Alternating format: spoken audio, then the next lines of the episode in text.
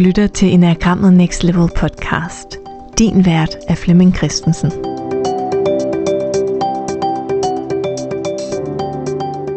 Velkommen til podcasten Enagrammet Next Level. Det her det er en episode, der er en del af en serie, som handler om enagramtyperne i en professionel setting.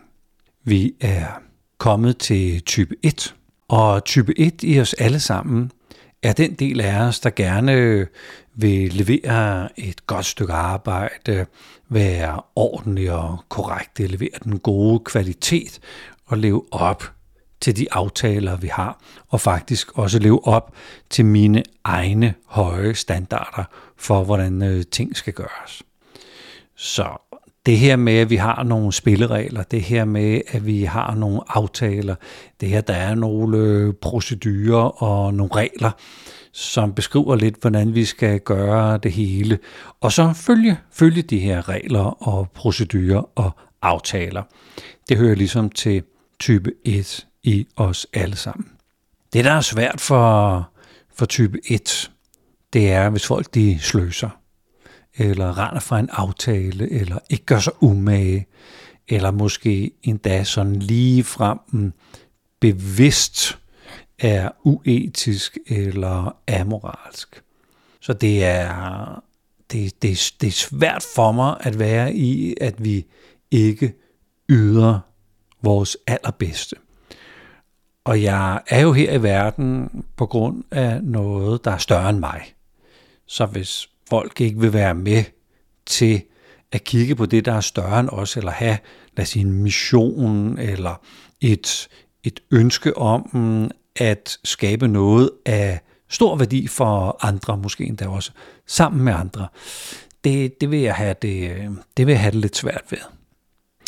Hvis du har en kollega, der har type 1 som deres primære type, så vil de være sådan grundige, ordentlige, patentlige, de vil være ihærdige, dedikerede, med ildhu og arbejdsomhed.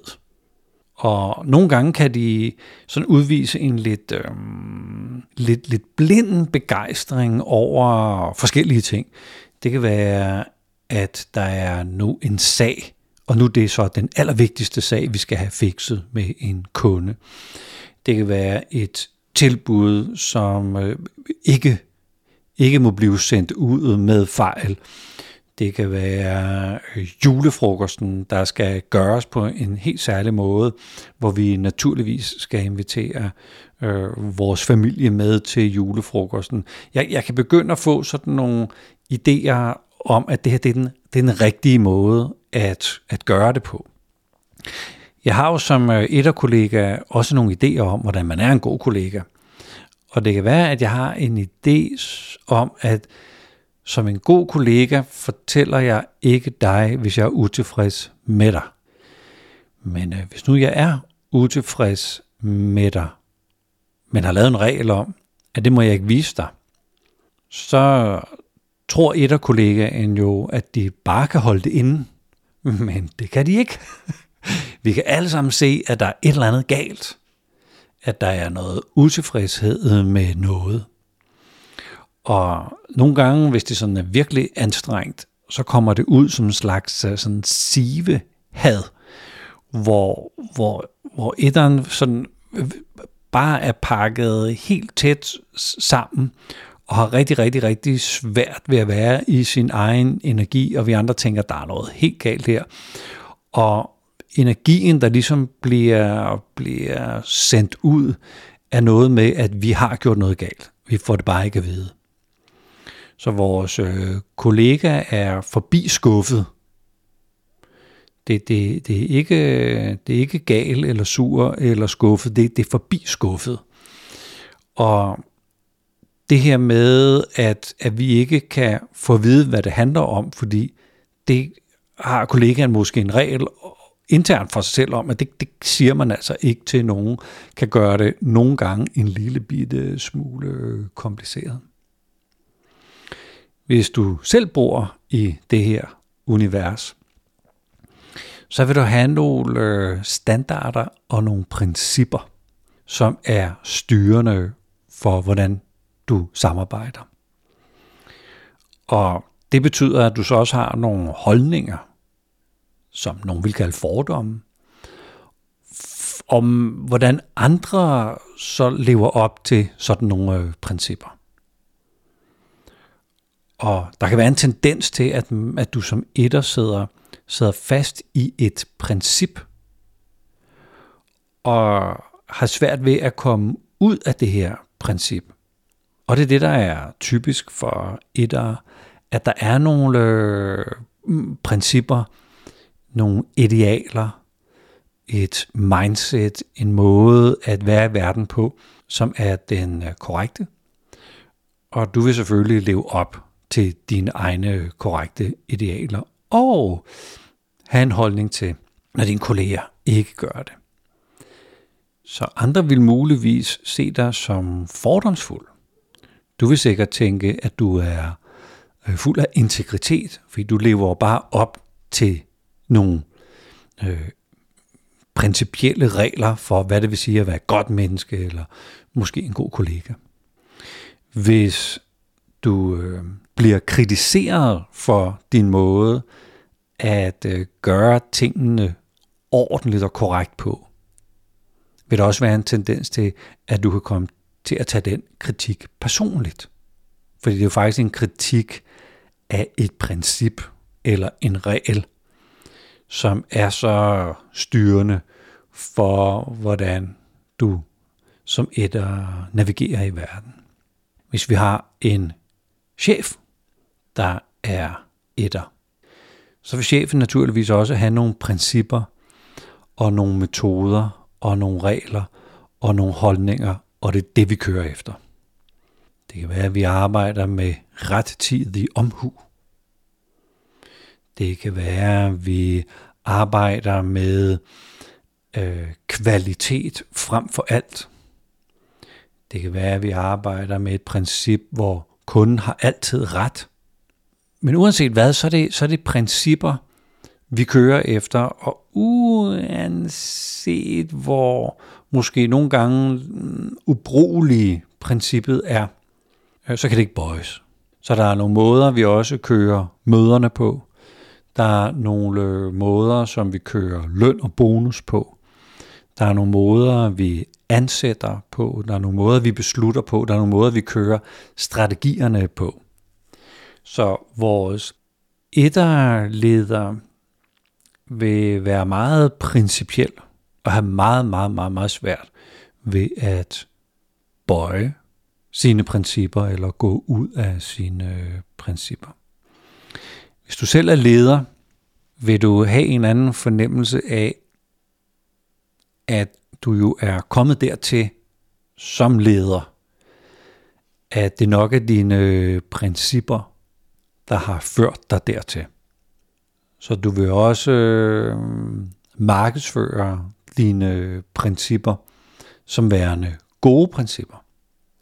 Normalt, normalt vil, vil etteren jo ikke markedsføre sig selv, men et af lederen vil argumentere for, fordi det er jo nærmest i sig selv bevist, at principperne virker, siden man som leder er kommet dertil, hvor man nu er kommet, at principperne er korrekte. Og der kan være en lille tendens til, at principperne bliver betragtet som dyder. Altså når man gør det, så ender alt godt. Altså når man følger et bestemt princip, så ender alt godt. Et, øh, et tip til dig som, øh, som teamdeltager, som etter, er at, at give, give udtryk for, hvordan du har det. At være transparent med dine følelser, hvis vi kan sige det sådan. Især vreden, frustrationen og afmagten, som er det, der rammer dig som etter hurtigst. At fortælle, hvad det handler om. Og være opmærksom på, at når du udtrykker dig, kan der være en lille tendens til noget blame eller noget beskyldning af andres måde at se tingene på eller gøre tingene på. Og, og det, det, der er værst for dig, det er jo at få personlig kritik. Men det kan du komme til at, øh, at sende ud i din måde at forklare det på. Altså forklare, at nogen har gjort noget forkert. Så ved at øh, fokusere mere på gevinsten af en bestemt måde at være på, frem for at nogen har gjort det forkert. Det kunne være, det kunne være en hjælp i teamet. Tippet til dig som et ledere vil være at prøve noget mentale fleksibilitet. Tænde for en ny slags nysgerrighed og undersøge, om der findes mere end en vej til Rom. Altså undersøge, om der er andre måder, ting kan gøres på, fordi det er der helt 100. Og prøve dem af. Eksperimentere med dem. Det kan godt være, at du hmm, har en fornemmelse af, at det ikke er den rigtige vej, eller at der er en mere korrekt vej. Samtidig kan det være nyttigt at prøve med noget, med noget fleksibilitet. Mens jeg sidder nu og indtaler den her episode, kommer jeg til at tænke på et, et kursus, jeg havde for mange år tilbage, det er måske 10-15 år siden, hvor det kørte over flere dage, over flere moduler, og på et tidspunkt, så starter vi et nyt modul op, og jeg kan bare se, at en af deltagerne, en fantastisk etter, som arbejdede med kontrakter, var sur, for at sige det mildt. Og inden vi overhovedet kommer i gang med dagen og sådan, så har jeg brug for sådan lige at tjekke stemningen hos vedkommende og sige, hey, hvad, hvad, er der så, hvad er der så med dig? Og hun var bare vildt sur på undervisningen, på kurset og alt det, der er blevet sagt om type 1. Hun havde nemlig haft en situation, hvor hun skulle lære en kollega op inden for det her kontraktarbejde. Og de sidder ude hos kunden, og hun øh, overlader, hun har jo hørt, at man skal være fleksibel, så hun øh, overlader øh, alt kontraktarbejdet til den nye kollega, mens hun sidder og lytter på. Undervejs kan hun mærke, at der er noget galt. Men hun siger ikke noget, fordi hun har fået at vide af mig som lærer, at man skal øh, prøve med noget fleksibilitet og noget rummelighed og noget storsind og sådan. Kontrakterne bliver kørt igennem, og der bliver forhandlet, og de skilles, og om aftenen står hun over frikadellerne, og de pludselig slår det hende. Der er en regnefejl. Så hun skyder frikadellerne af det varme blus, forklarer familien, øh, ja, det må de altså selv lige rode med det her aftenmad, fordi hun skal ind og lige regne det her øh, tilbud igennem. Og ganske rigtigt, så er der en fejl i deres favør, ikke i kundens favør, i deres favør på 6 millioner. Hun ringer jo straks til øh, kunden og øh, lægger en besked om, at de har begået en øh, fejl, og det, øh, det øh, var i, i hendes som leverandørs øh, favør, og det skal hun beklage rigtig, rigtig meget. Det øh, er hun ikke lige fanget den under mødet. Hun retter tingene til at få sat, sendt et nyt tilbud afsted. Og hun synes bare, det var rigtig, rigtig skidt at få at vide af mig som lærer, at man bare skulle være noget mere fleksibel, fordi se nu den fejl, der blev begået. Og jeg synes, det er en rigtig, rigtig fin historie om, at det er sådan øh, enten eller i det her univers. Enten gør jeg det rigtigt, eller også så gør jeg det på en anden måde, men så gør jeg det sådan, som læreren sagde, vær mere fleksibel. Men jeg sagde jo ikke noget om, øh, at man skal glemme sin snusfornuft, eller glemme sin, øh, sin intuition og gode mavefornemmelse. Så de her tips skal jo også have lov til at leve, leve organisk og ikke tages så sort og hvidt, at der nu skal du bare være fleksibel altid, og du må aldrig være principiel. Så det er en god lille reminder at have, have med her til, øh, til, til sidst. En af de fantastiske kvaliteter, som, som etteren har, når de er i balance, det er, at de kan inspirere os. Og når jeg leger med ordet inspiration, i modsætning til for eksempel motivation, mange steder der har man nogle principper om, at lederen skal være motiverende. Men det, det er faktisk ikke så meget for. Øh, og alle os med børn, som har forsøgt at motivere vores børn til et eller andet, vi ved godt, det, det går aldrig godt, fordi jeg har altid et eller andet med i ærmet, jeg har altid et eller andet en intention med, at mit barn skal være på en bestemt måde. Og sådan er det også, når lederen motiverer. Jeg vil gerne motivere dig til at, hvad vil jeg, være selvkørende, eller være lidt mere tydelig, eller holde dig mere tilbage, eller prøve at være proaktiv, eller sådan.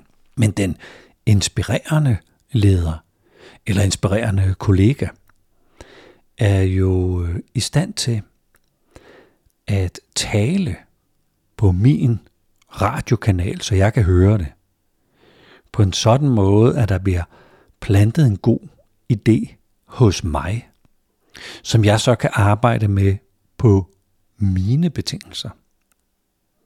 Og det er det, det, er det etter gør.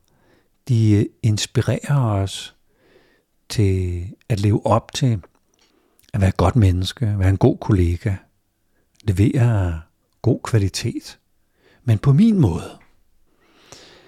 Så det, det var en, en gennemgang af etteren som teammedlem og chef, og et kig ind i, at vi alle sammen jo har de her kvaliteter. Det er ikke kun nogle mennesker, altså nogen, vi kalder etter, der har det som. Vi har jo alle sammen dele af det her. Der er så nogen, der har det rigtig, rigtig meget. Og det er jo så dem, man kunne sige, der har type 1 som deres primære type. Tusind tak, fordi du lyttede med til den her episode om typerne i det professionelle liv. Tak skal du have.